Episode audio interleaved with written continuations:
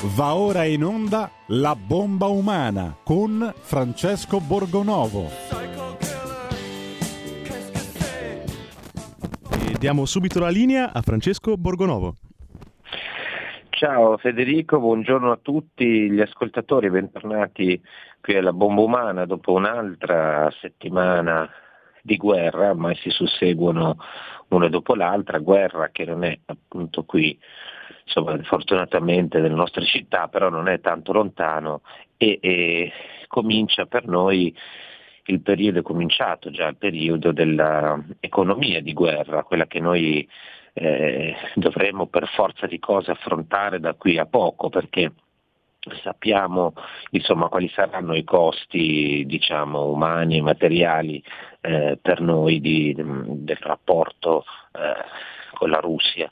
Eh, rinunceremo alla parte eh, del, dell'energia che eh, la Russia ci fornisce, che negli anni insomma, è una quota cresciuta in maniera abbastanza notevole, diciamo così, siamo intorno al 46% di eh, fabbisogno energetico coperto dal, dalle forniture russe e rinunciare anche solo fosse una parte di questa di questa energia significa una cosa molto semplice, cioè eh, rinunciare un po' di riscaldamento, rinunciare alla luce, rinunciare a una serie di comodità che fino adesso abbiamo avuto e la cosa non ci è stata detta proprio chiaramente diciamo, prima di impegnare nostro paese eh, schierarlo sul fronte ucraino. Diciamo che l'Unione Europea ha perso secondo me anche l'occasione di essere neutrale, non tanto perché dobbiamo essere vigliacchi di fronte al nuovo Hitler, queste sono uscite propagandistiche, credo io.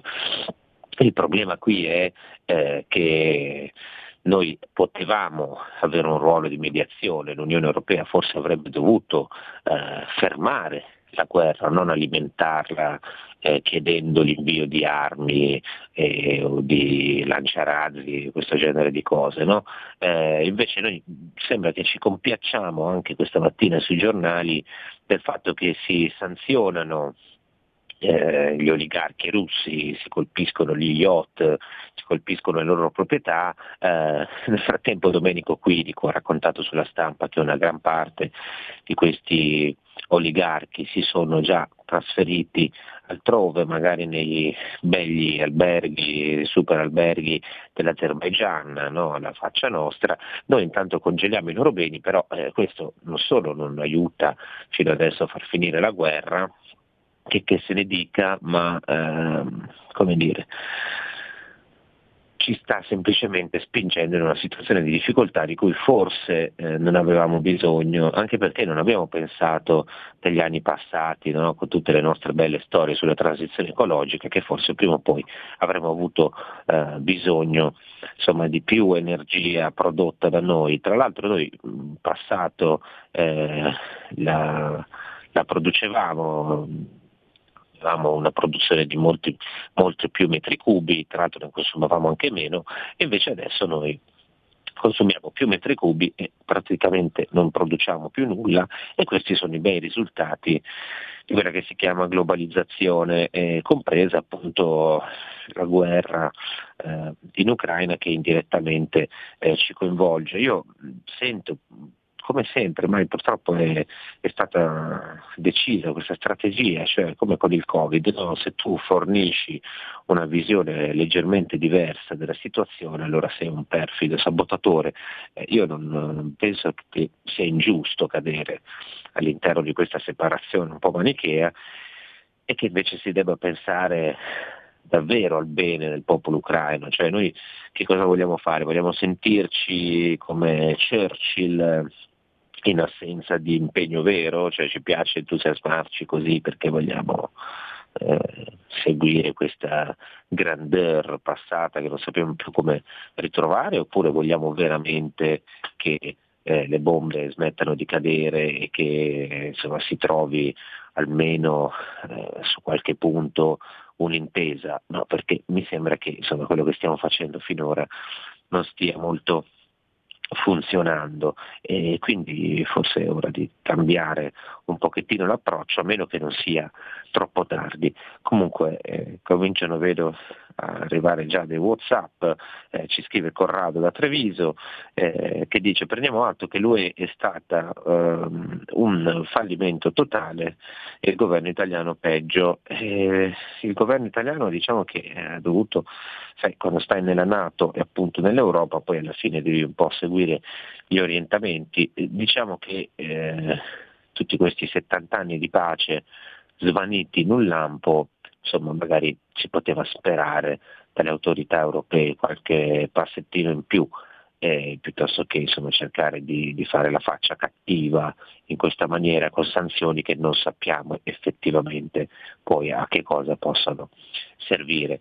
Facciamo così, mettiamo un pochino di musica e poi vi presento l'ospite di oggi che è un graditissimo ritorno.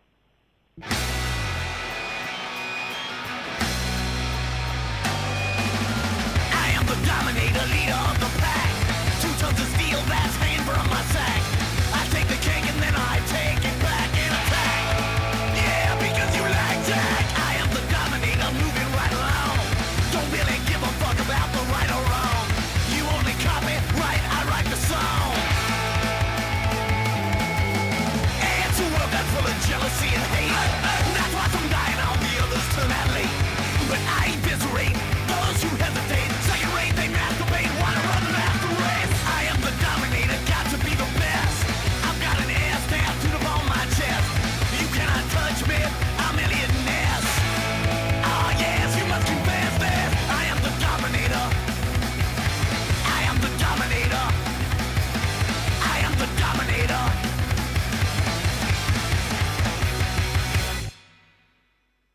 Questa era Dominator dei Dwarfs, eh, un po', siamo un po' la colonna sonora di, di quello che sta andando in scena, no? Con, eh, o, come dire, di quello che viene raccontato, che ci viene raccontato il eh, Putin, il eh, dominatore che vuole conquistare tutto il mondo e eh, dall'altra parte, insomma, noi che combattiamo per la libertà e per la democrazia Ehm, io ridò il benvenuto, ci ho tenuto ad invitarlo non solo perché eh, quello che racconta è sempre molto interessante e molto affascinante, ma anche perché eh, appunto mi ha molto colpito, forse la cosa che più mi ha colpito in questi giorni è proprio questa idea di della popolazione civile che combatte nelle strade, no? anche se oggi poi vediamo delle scene un po' diverse, eh, delle difficoltà che che vivono queste persone, del, del modo in cui sia totalmente inconcepibile per noi, diciamoci la verità, l'idea di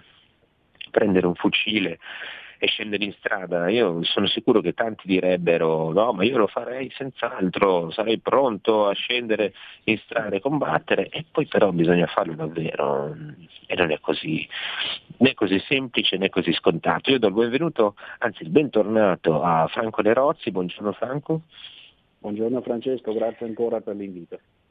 E io ricordo il tuo libro edito da Altaforte, Nascosti tra le foglie, in cui tu eh, racconti un po' no, la, la, tua vita avventurosa che eh, letta così sembra insomma, un romanzo di, di, di, Conrad o di qualche altro autore, in realtà è, appunto, eh, sono tutte cose che tu hai vissuto davvero, che racconti molto bene, ehm, facendo quello che si chiama, secondo me con un termine bellissimo, anche se insomma un po' eh, inquietante forse per qualcuno, cioè il soldato di Ventura, no? si dice, oggi si dice mercenario o contractor, eh, lo hai fatto, eh, ci hai raccontato in parte la scorsa puntata anche con eh, eh Bob Denard, che è stata una figura eh, mitologica da questo punto di vista, no? questo, ci dici qualcosa di più di questo, di questo personaggio, cioè che cosa, che cosa faceva, come,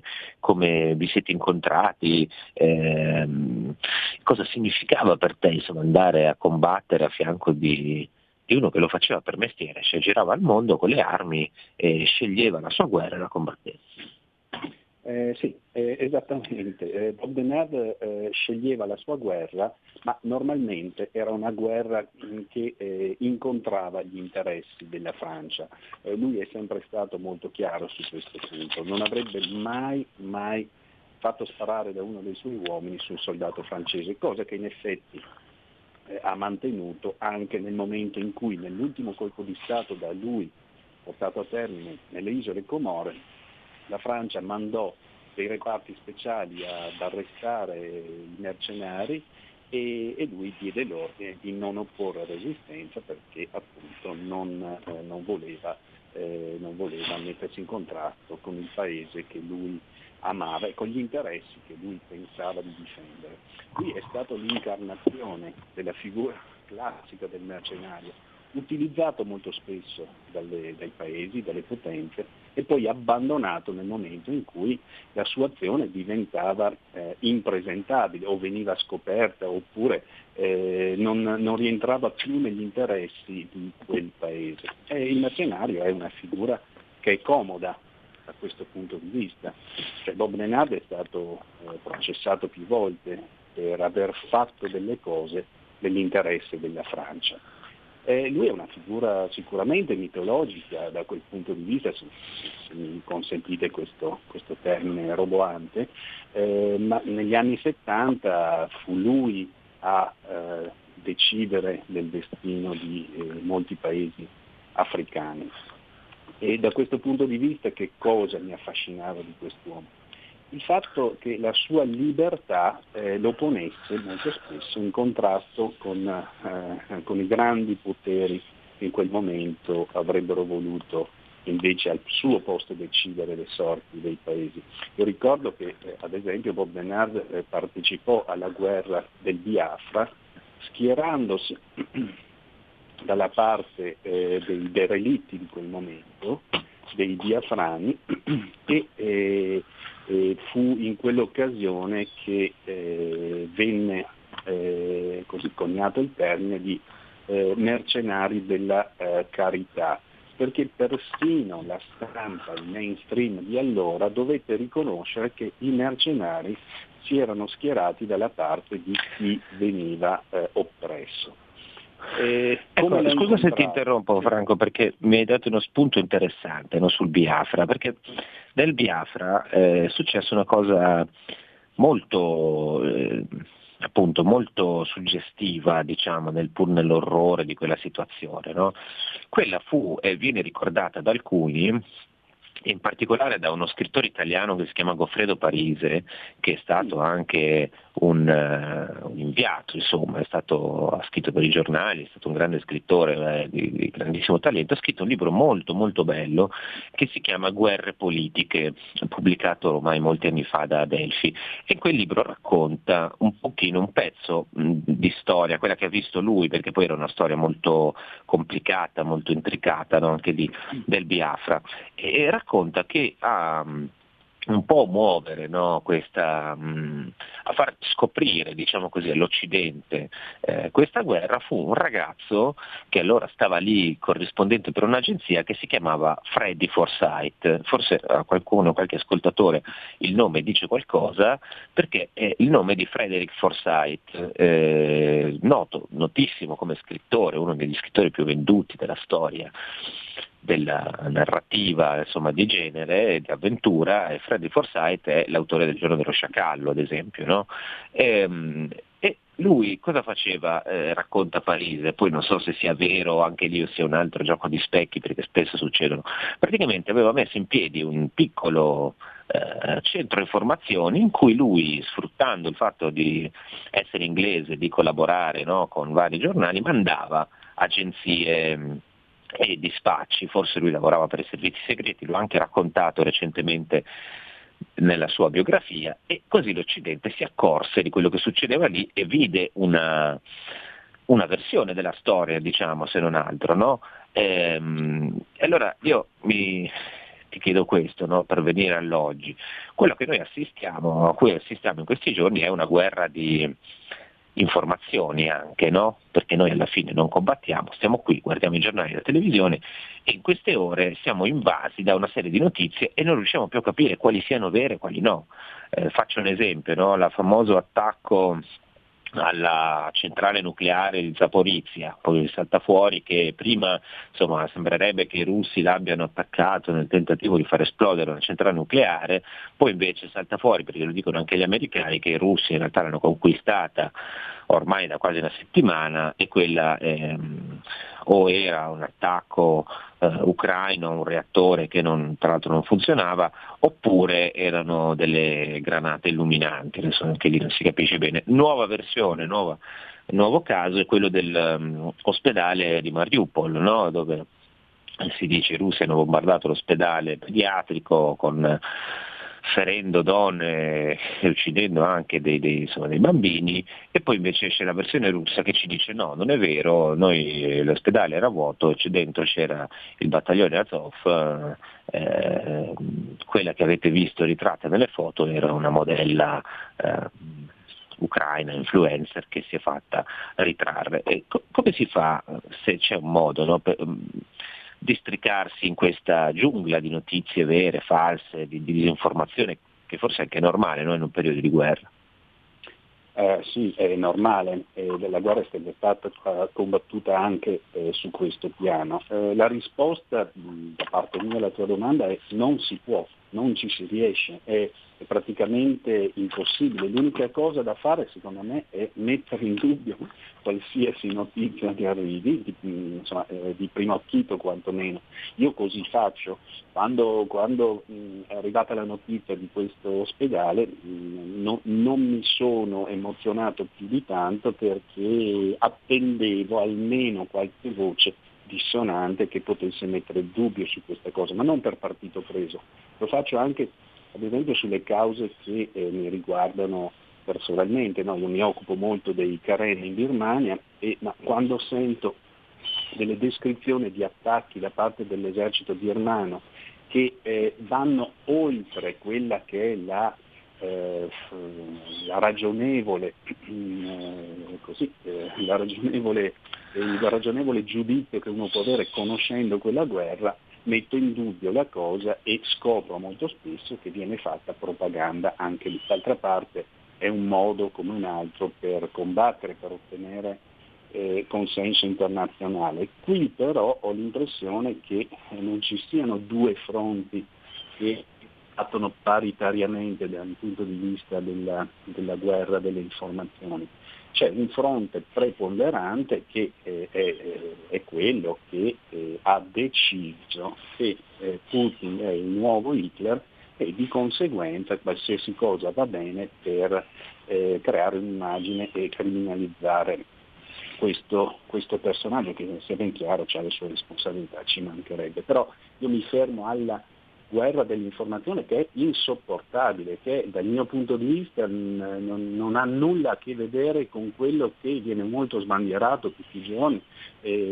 La, la democrazia vuol dire eh, informazione, noi siamo informati, un tempo non si poteva essere informati, un tempo non si poteva eh, esprimere un'opinione contraria. Oggi succede lo stesso, se tu vai in un talk show e parlo a uno che nel talk show grazie al cielo ancora ci va, eh, se sei eh, dissonante nella narrazione del mainstream vieni immediatamente accusato, tornano indietro ad accusati di terrapiattismo ancora un po' perché non, non sei eh, funzionale a, a, quella, a, quella, descrizione ed è, eh, ed è, insopportabile. D'altra parte bisogna anche capire che la propaganda è finalizzata a, alla alla, alla, alla, volontà di plasmare l'opinione pubblica, no? secondo i modelli che fanno comodo a, a, a chi detiene in questo momento il, il, potere. Non ci devono essere voci dissenzienti, per cui eh, è impossibile verificare, a meno che non si stia sul campo, ma anche sul campo, e qui parlo con l'esperienza, la modesta esperienza di reporter di guerra, la guerra la vedi solo da un piccolo Ecco, questo, questo, ti fermo un attimo perché su questo voglio farti un'altra domanda, proprio sulla tua esperienza sul campo, perché tu unisci queste due cose, eh, credo in maniera più unica che rara, cioè sei stato sia un reporter eh, di guerra che eh, insomma, diciamo, direttamente coinvolto poi ehm, in, alcuni, in, alcuni, conflitti. Facciamo così, andiamo qualche secondo pubblicità, torniamo subito con Franco Nerozzi e ci facciamo raccontare anche l'esperienza sul fronte, fra pochissimo. Da oggi la tua radio è ascoltabile anche con la televisione in digitale. Sul telecomando della televisione digitale o del tuo ricevitore digitale puoi scegliere se vedere la TV o ascoltare la radio. Risintonizza i canali radio e troverai anche Radio Libertà, canale 252. La tua radio.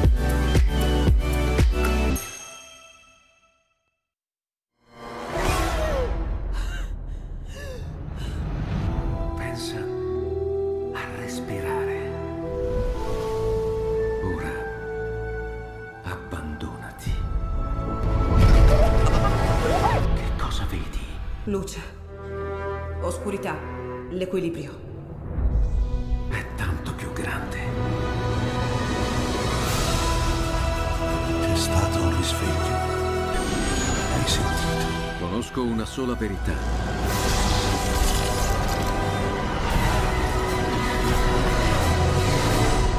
Movie Time ti fa entrare nel vivo del cinema, ti fa sentire come se fossi tu il protagonista del grande schermo.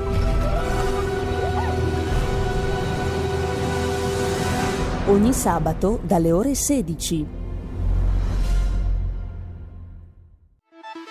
Stai ascoltando Radio Libertà, la tua voce libera, senza filtri né censure, la tua radio.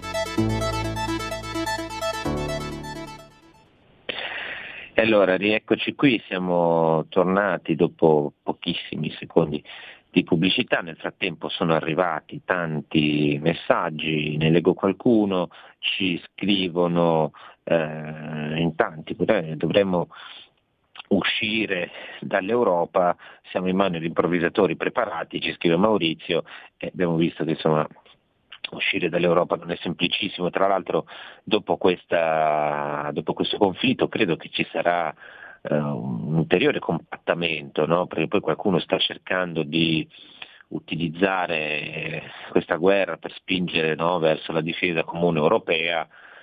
Io sinceramente ho qualche dubbio, mi chiedo che cosa avrebbe fatto la difesa comune europea in, questo modo, visto che l'Ucraina non è nell'Unione Europea, non è nemmeno nella Nato, eh, che avremmo fatto con l'esercito comune europeo? Saremmo intervenuti militarmente a difesa dell'Ucraina facendo scoppiare la terza guerra mondiale? Bah, eh, non lo so, eh, mi sembra abbastanza folle come progetto. Eh, c'è anche chi commenta il, eh, l'episodio capitato a Matteo Salvini in Polonia, eh, ci dice ho visto la puntata di dritto rovescio di ieri dove hanno fatto vedere Salvini portato nella trappola al sindaco della città polacca, eh, fotografi italiani sconosciuti eh, insomma, hanno attaccato eh, Salvini, abbiamo visto sì come eh, quello che è successo insomma, con questo sindaco a cui è stata messa in mano la maglietta di Putin in Polonia. Cioè, eh, guardate, io non, ho, non, è che debba difendere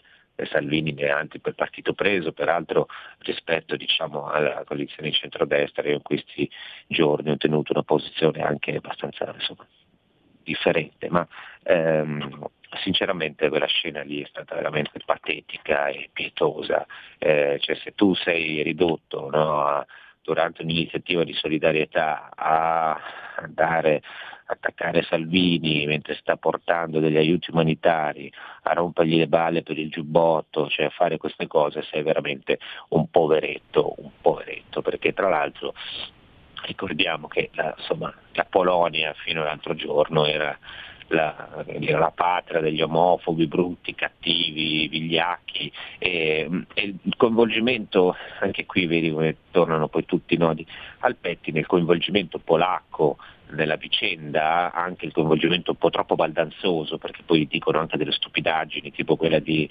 eh, dare i loro MIG agli americani che poi li, li facciano passare so, magari dalla Germania verso l'Ucraina, è un modo anche per riavvicinarsi all'Europa no? dopo i, eh, i, conflitti dei mesi passati, no? le sanzioni eh, gli attacchi appunto sulle zone LGBT free e tutte queste cose qui.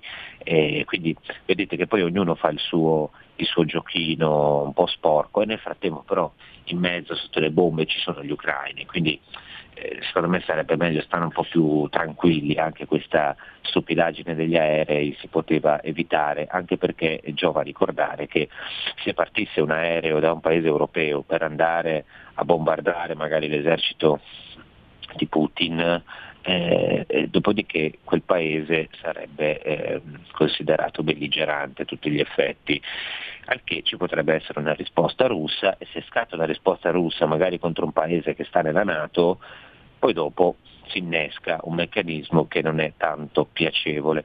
Allora torniamo con eh, Gianfranco eh, Franco Lerozzi che ci stava eh, raccontando la, la, sua esperienza, lui è stato eh, anche prima, di, di, prima e, e, diciamo anche durante, no? perché sei andato a periodi, no? tu facevi il reporter di guerra, appunto poi a un certo punto hai visto che dovevi, hai sentito che dovevi intervenire all'interno di alcuni di questi conflitti direttamente senza limitarti a raccontarli e quindi combattuto con i Karen in Birmania e poi dopo però hai di nuovo fatto per un altro periodo il, uh, il reporter. E um, ci stavi dicendo questo, cioè che è difficile per noi che siamo qui eh, capire come, no, come, comportarsi di fronte alle notizie, leggerle e filtrarle, ma è difficile anche persino per il reporter che sta in guerra perché vede un solo lato no, del, del, conflitto, cioè, immagino che sia, dipenda dal fatto che i reporter che vanno lì sono embedded, come si dice, no? Sì, no, eh, no, e non è solo quello il problema. Innanzitutto se mi permetti, ecco, volevo dire su quello che hai appena finito di esporre, che è facilissimo essere guerrafondai dal divano di casa, no? Eh, sì, interveniamo, aiutiamo, tanto poi chi si fa eh, fare a pezzi dai, dalle lame di acciaio de, degli ordigni, tanto sono gli ucraini, non siamo noi. Premesso questo, eh, quando sei sul campo, paradossalmente, paradossalmente, lo so, è una cosa quasi incredibile, tu che sei lì, molto spesso quando rientri nel tuo alloggio ti connetti e vai a cercare le agenzie per sapere che cosa è successo nella città in cui tu stavi facendo il tuo lavoro. Questo cosa significa? Significa che umanamente il reporter che è sul posto può coprire esclusivamente una piccola fetta di territorio, quindi una piccola fetta di informazioni e eh, non è al corrente di quello che accade nel quadro generale. Un esempio, eh, tu eh, vai in un quartiere di Kiev e sei eh, scollegato da tutto, in quel momento stai pensando alla tua vita, i tuoi accompagnatori cercano di proteggerti e tu vedi una scena, vedi un combattimento, vedi un civile che spara contro una camionetta russa. Benissimo, per te quella è stata la tua giornata e rientri dicendo, beh, qui c'è la resistenza. Nel frattempo però nell'intero paese sono successe altre cose e a tua volta tu sei costretto a chiedere informazioni e rientri nel circo delle informazioni che molto spesso sono manipolate dai centri di potere, per cui anche il reporter sul campo vede eh, relativamente. E la cosa da fare sarebbe questa nel caso dell'ospedale bombardato, del presunto bombardamento all'ospedale pediatrico, la cosa sarebbe da andare immediatamente in quel luogo e parlare con la gente e rendersi conto se effettivamente all'interno c'erano dei bambini e c'erano dei miliziani di Azov, cosa che non si può fare, questo mi è stato anche eh, confermato in queste ore, perché la guerra della propaganda non consente ai giornalisti di andare a verificare una notizia che molto probabilmente è stata data in un certo modo a fini appunto eh, bellici, per cui il reporter ha, eh, ha degli spazi molto, molto limitati. Una, una, volta era un po' diverso, io ho cominciato nell'83 eh, con un viaggio in Afghanistan, l'Afghanistan occupato, guarda caso, dai russi, ma dall'armata rossa in quel caso e lì eh, mol- non c'era la tecnologia di oggi, per cui tu andavi, stavi via molto tempo, rientravi magari dopo un mese, dopo 40 giorni, nel frattempo erano successe molte cose, però tu riuscivi a creare una storia che dava un quadro più o meno eh, veritiero eh, della situazione generale. Perché? Perché avevi dedicato molto tempo a quel lavoro. Oggi non c'è più tempo. Oggi nel giro di due minuti una notizia deve uscire, l'immagine deve arrivare in, in Europa in tutto il mondo e molto spesso c'è una, una pecca di superficialità da parte dei giornalisti se non eh, di malafede. Insomma, quando senti parlare, senti paragonare eh, una città ucraina a Stalingrado o a Grozny, eh, ancora prima che questa venga attaccata, insomma, capiamo bene a, che livello siamo di, eh, di, serietà dal punto di vista dell'informazione e mainstream. Sì, anche perché insomma poi trovarsi, cioè, qui arrivano ancora dei messaggi, c'è chi dice eh, che la narrazione non si discosta da quella sul Covid, c'è tutti schierati su un pensiero unico e la ragione accantonata. Ehm, eh, beh, insomma mi sembra eh, che sia esattamente così, che così vadano ehm, le cose. Eh, c'è chi scrive, Gianni da Roma, non è per fare del complottismo, ma una netta sensazione che l'amministrazione democratica americana spinga più per un'escalation di guerra che per una retromarcia di pace. Anche qui insomma, il coinvolgimento americano sicuramente mh, gioca insomma, un, un, ruolo, adesso non voglio fare l'anti-americano da operetta, no? perché poi dobbiamo anche dirci delle cose, cioè che noi eh, siamo stati sotto l'ombrello degli americani e non abbiamo avuto niente da dire quando andavano, o meno la gran parte della popolazione, quando andavano a bombardare da qualche altra parte no, nel, nel, mondo, qua ce ne accorgiamo perché sono vicini a noi, eh, però insomma, il, loro, il, loro, comportamento in questo caso, insomma, l'influenza americana è indubbia non solo del governo, diciamo proprio di settori del, in particolare di vicinanza, diciamo, di fede democratica, perché poi è quello il, un po' il nucleo no, di, di, quelli che hanno fatto più, più guerre in assoluto, in un'unica, in un'unica specie di, di eh, continuità fra Clinton e Bush, poi di nuovo la Hillary Clinton. Ehm, c'è Ferdinando da Verona che ci chiede che cosa dite del diplomatico ucciso dagli ucraini per alto tradimento. Ehm, uno di quelli, sapete è uscita questa notizia, uno di quelli che avevano partecipato alla prima giornata di negoziati sarebbe stato ucciso, ma anche qui le notizie sono talmente discordanti che è veramente difficile capire. E noi, e questo è il problema, no? che noi ci troviamo in qualche maniera bloccati. No? Eh, io una delle cose che, che, vedo con più difficoltà è proprio questa, cioè l'idea che noi mh, siamo No, ci comportiamo, ci viene chiesto di comportarci come se fossimo in guerra, perché appunto questo tipo di informazione militarizzata è tipica della guerra. Però qui noi effettivamente non siamo in guerra in realtà, siamo degli spettatori, siamo degli spettatori insomma, partecipi, nel senso che stiamo inviando armi e rifornimenti agli ucraini, però eh, qui da noi insomma, non, siamo, non, è che dobbiamo andare a combattere, abbiamo bisogno della propaganda, dell'esaltazione patriottica in questo caso. E mh, questo secondo me diventa insomma, un po' come dire, rischioso, no? perché poi eh, ci sembra, Franco, di, di, è una strana forma no, di dissociazione della, della, realtà, cioè come se noi eh, ci sentissimo di aver combattuto perché abbiamo guardato le cose con molta partecipazione in televisione. No? Un po' come quando ci dicevano siamo in guerra con il Covid e tante persone si sentivano effettivamente in guerra, però la guerra è un'altra cosa. La realtà del combattimento è una cosa diversa, no? Cioè, è anche un po' questa dissociazione in questa dire, virtualità no, delle cose, cioè per cui noi pensiamo stiamo combattendo, in realtà non stiamo combattendo, siamo seduti in casa nostra a guardare delle cose, poi magari ci arrabbiamo col, con chi ci sta di, di fianco, col vicino di casa, con gli amici, con la gente su Twitter, però non stiamo combattendo davvero, però qualcuno si comporta come se fosse così.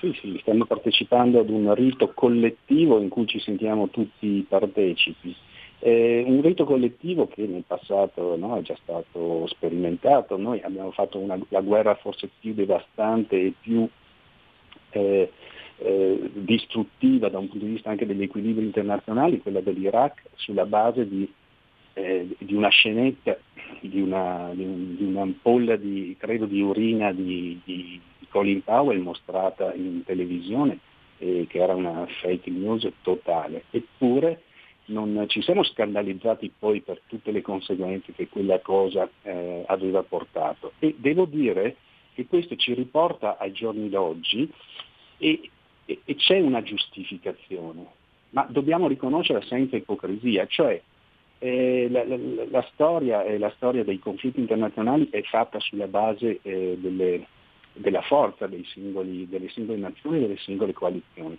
E la forza non è solo quella militare ma anche quella di persuasione. Io ricordo che ehm, Magdi Allam, eh, ben dopo la fine della guerra dell'Iraq, a cui feci una domanda ma, e, e, dissi ma eh, voi parlate di, di, verità, eppure abbiamo fatto una guerra sulla base di notizie fasulle sulla, sulla presenza di armi di distruzione di massa. Non vi vergognate di questo. Io ho detto è vero, abbiamo fatto una guerra eh, sulla base di notizie false, ma quel dittatore andava comunque rimosso. Ecco, ecco, ecco che andiamo secondo me al nocciolo della questione. Rovesciamo i termini. Cioè non è che noi stiamo aiutando gli ucraini perché vittime di un'aggressione che tecnicamente c'è stata, sia chiaro, ma noi aiutiamo gli ucraini perché vogliamo far fuori Putin, che poi noi, noi, non noi, ma coloro che hanno intenzione di arrivare a questo risultato. La guerra è un'altra cosa in effetti. I poveri ucraini che sono sul terreno e i poveri russi che sono sul terreno a meno 10, a meno 20 gradi sotto zero pagano ogni minuto, attenzione signori, ogni minuto in cui noi siamo qui a dialogare, a bere un caffè, loro lo pagano sulla propria pelle. La guerra è durissima. Quello che non mi spiego è perché l'Unione Europea, il nostro governo, gli altri governi non abbiano mostrato un minimo di attenzione per questa gente, perché non è accogliendo i profughi che si aiuta questa gente. Si deve prendere il presidente dell'Ucraina e cercare di farlo ragionare. Avete mai visto un solo tentativo di riportare alla ragione il presidente ucraino. Un solo tentativo di dire guarda parlate perché ci sono delle cose che vanno chiarite. No, è tutto, tutto impostato sul contenimento eh, della presunta invasione sovietica dell'Europa. Ecco, questo mi lascia molto perplesso, ma eh, non lascerà perplessa l'80% della popolazione italiana che è bombardata da notizie, a mio avviso, non del tutto veritiere. Ecco, tu tra l'altro insomma, dici, dici, queste cose con grande, devo dire, equidistanza, nel senso che poi l'altra, anche l'altra volta ci hai detto che tu invece dire, cioè, tu supporti dire, il popolo ucraino che combatte davvero, lo fa per, anche per ottime ragioni, devo dire, cosa che io eh, condivido. Cioè, l'idea, insomma, è chiaro che eh, per precisare, no? c'è una differenza, cioè, eh, chi va per le strade, no? il civile, ma anche insomma, il militare, persino un miliziano che va in strada a combattere rischiando la pelle e non lo fa di certo per qualche giochino sporco, magari qualcuno sì, insomma per arricchirsi, ma dubito che la, la gran parte lo facciano per questo, lo fanno per la patria, per la loro lingua, per la loro bandiera, cioè, sono tutte motivazioni nobilissime queste, eh, attenzione, per combattere, anche perché eh, poi credo che, insomma io in guerra non ci sono mai stato, però suppongo che se uno va a combattere abbia bisogno anche di queste motivazioni, no? cioè, non è che ti dicono senti andiamo, vai a combattere in nome del, degli interessi di Blackwater, ecco, cioè, ti, ti, dicono cioè, eh, ha, ha, più senso andare a combattere in nome della patria e della bandiera, però eh, insomma, loro lo fanno, eh, noi non lo stiamo facendo, questo è il punto, no? e, e, non tutti, non tutti eh, stanno lottando per la stessa causa probabilmente e, e qui eh, hai molta ragione secondo me quando parli del nemico Putin. C'è una differenza però, che Saddam Hussein era il capo sì, di, un, di uno Stato che aveva le sue materie prime, per l'amore del cielo, le sue energie, le sue cose, però era un piccolo Stato eh, quello che noi chiamiamo Medio Oriente. E, e, dopodiché qui non stiamo parlando di Saddam Hussein, qui stiamo parlando di, intanto di un territorio gigantesco, di un signore che sta al potere da diversi anni, che eh, questo intervento militare lo ha preparato, eh, parliamo di un esercito che è addirittura più avanzato di quello cinese, quello russo, eh, parliamo di una insomma, situazione che è nel cuore dell'Europa e quindi non è che possiamo pensare di cavarcela come con l'Iraq. C'è già l'Iraq che era una situazione tutto sommato di enorme squilibrio no? a favore degli Stati Uniti, che poi non si facevano tanti scrupoli anche a bombardare le città e quant'altro, eh, ma eh, abbiamo visto cosa è successo, cioè, se noi abbiamo avuto l'ISIS ehm, e certe derive di Al-Qaeda è per via della guerra in Iraq, cioè nasce lì, i primi tagliatori di teste sono lì, i primi gruppi formati, poi l'idea dello Stato islamico anche lì appoggiata anche quella da molti, insomma, qualche stratega americano con il vizietto di destabilizzare gli altri popoli, eh, nasce tutto lì.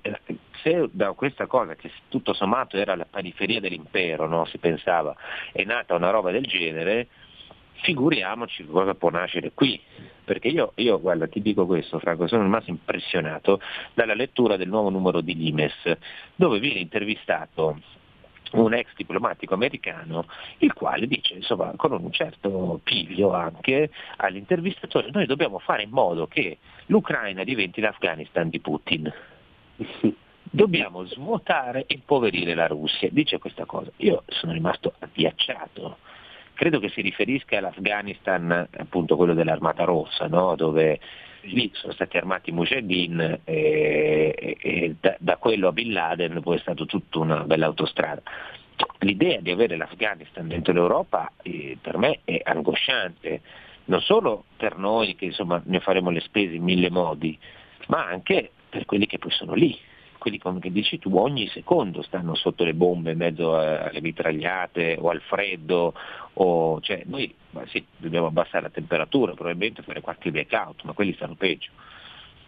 Sì, e poi se posso aggiungere, allora nell'Afghanistan gli americani foraggiarono le milizie più integraliste, attenzione, non foraggiarono Ahmad Shah Massoud che rappresentava l'anima identitaria e tradizionale dell'Afghanistan che non avrebbe mai permesso eh, la, la, lapidazione delle donne e tutto quello che è successo dopo. Sono andati a, eh, con un calcolo probabilmente sbagliato sui rapporti di forze, a, a sostenere le fazioni che poi hanno dato vita a tutto quel disastro che abbiamo visto dopo. In Ucraina mi permetto anche di dire i componenti che sono in guerra e forse quelli che si sbattono con maggior determinazione e con maggior spargimento di sangue sono formazioni identitarie. Adesso vengono chiamate neonazisti, ok, ci sarà di tutto anche lì dentro, ma c'è una grossa fetta di giovani identitari che mio, dal mio punto di vista si battono per gli stessi valori per cui si battono alcuni dei soldati russi inviati lì che sono convinti di essere lì per frenare questa avanzata dell'Occidente con tutti i suoi disvalori che abbiamo visto negli ultimi anni, che sono invece i valori del Presidente dell'Ucraina. Allora c'è questa dicotomia no? questo paradosso. Abbiamo dei patrioti che si fanno fare a pezzi per un Presidente che ha abbracciato dei valori completamente opposti a quelli per i quali loro si fanno ammazzare. E dall'altra parte ci sono dei giovani che, anche se magari vittime della propaganda putiniana e via dicendo, sono convinti di portare quella ventata di spiritualità legata al, alla cristianità ortodossa e via dicendo che vuole mettere fine all'avanzata delle teorie gender e di tutta quella schifezza lì. Quindi eh, abbiamo il paradosso di giovani europei delle stesse idee che si fanno a pezzi sulla prima linea mentre poi dietro abbiamo una sorta di teatrino di eh, ballerine, comici, eh, finanzieri e speculatori che stanno a guardare eh, sotto l'egida poi globale degli Stati Uniti, della Nato, che dal mio punto di vista hanno fomentato fino alla fine la guerra, stanno ancora fomentando, non stanno ricercando una soluzione pacifica, stanno ricercando appunto, come dicevi tu, e come senza ipocrisia eh, sull'Ines dice quel funzionario americano, cercano di creare un Afghanistan nuovo per eh, la Russia in modo da, eh, da da, da, mettere in ginocchio quel potere che in questo momento è un potere che si oppone eh, loro, alla loro visione. Poi c'è un'altra visione che dice invece che Putin e gli americani sono d'accordo, una nuova Yalta per sottomettere l'Europa e, e via dicendo. Anche questa non è una teoria del tutto eh, balzana, eh, il risultato in ogni caso è che quei giovani ai quali va tutta la mia ammirazione e anche quei vecchi quei, e quei miei coetanei che a 58, a 60 anni sono lì sul fronte, eh, si danno la guerra per una propria idea che sia di patria o che sia di una visione spirituale del mondo eh, che merita ogni, tutto il nostro rispetto. E su questo sono molto d'accordo, purtroppo le guerre poi insomma, vengono, come quasi sempre nella storia, molto spesso combattute da chi va in nome di ideali e altre cose, poi eh, insomma, ci, ci, sono sempre degli altri, eh, sempre molto spesso degli altri giochi sporchi poi alle spalle che l'informazione insomma, dovrebbe almeno cercare di raccontare, poi uno fa le sue scelte, però il nostro mestiere credo che sia quello di fornire l'informazione più completa possibile anche quando risulta eh, sgradevole o come dire, eh, politicamente eh, così, insomma, poco piacevole per, per, un fronte. Quindi sicuramente eh, chi sta sotto le bombe da una parte e dall'altra, chi muore, chi, chi perde la propria casa non può che avere nostra, tutto il nostro sostegno, tutte le nostre preghiere, tutto il nostro rispetto e per questo io continuo a sperare insomma, che dai colloqui di pace si ottenga qualcosa e che si esca quanto prima da questa situazione. Noi anche oggi siamo arrivati alla fine e, e, e continuano ad arrivare messaggi, l'ultimo dice sono lotte paragonabili alle nostre per Trieste con la Jugoslavia, non lo so, starei molto attento anche con i paragoni storici che sono anche qui delle volte strumento un po' così di, di, di autoesaltazione, di propaganda per un fronte, eh, poi sono situazioni veramente estremamente complicate da leggere, continueremo a provarci. Noi siamo arrivati alla fine, io ringrazio Franco Nerozzi, vi ricordo il suo libro che è veramente molto molto suggestivo, vi dà l'idea, forse una, insomma, una lettura anche interessante di questi tempi, eh, nascosti tra le foglie per edizione Altaforte. Io lo ringrazio, ringrazio voi che siete rimasti qui all'ascolto anche per questa puntata. E, regia, cosa facciamo? Dai, mettiamola oggi. Mettiamo oggi il nostro Sabato tributo. sera a casa mia. Ecco. Tutti! È un bel direttore! Chiudiamo così perché non vogliamo perdere la nota di ottimismo e di entusiasmo no, nei confronti del nostro mega direttore galattico Giulio Kenarca, ringraziamo anche lui, io vi ringrazio tutti, noi ci sentiamo lunedì. Buon fine settimana. Avete ascoltato La bomba umana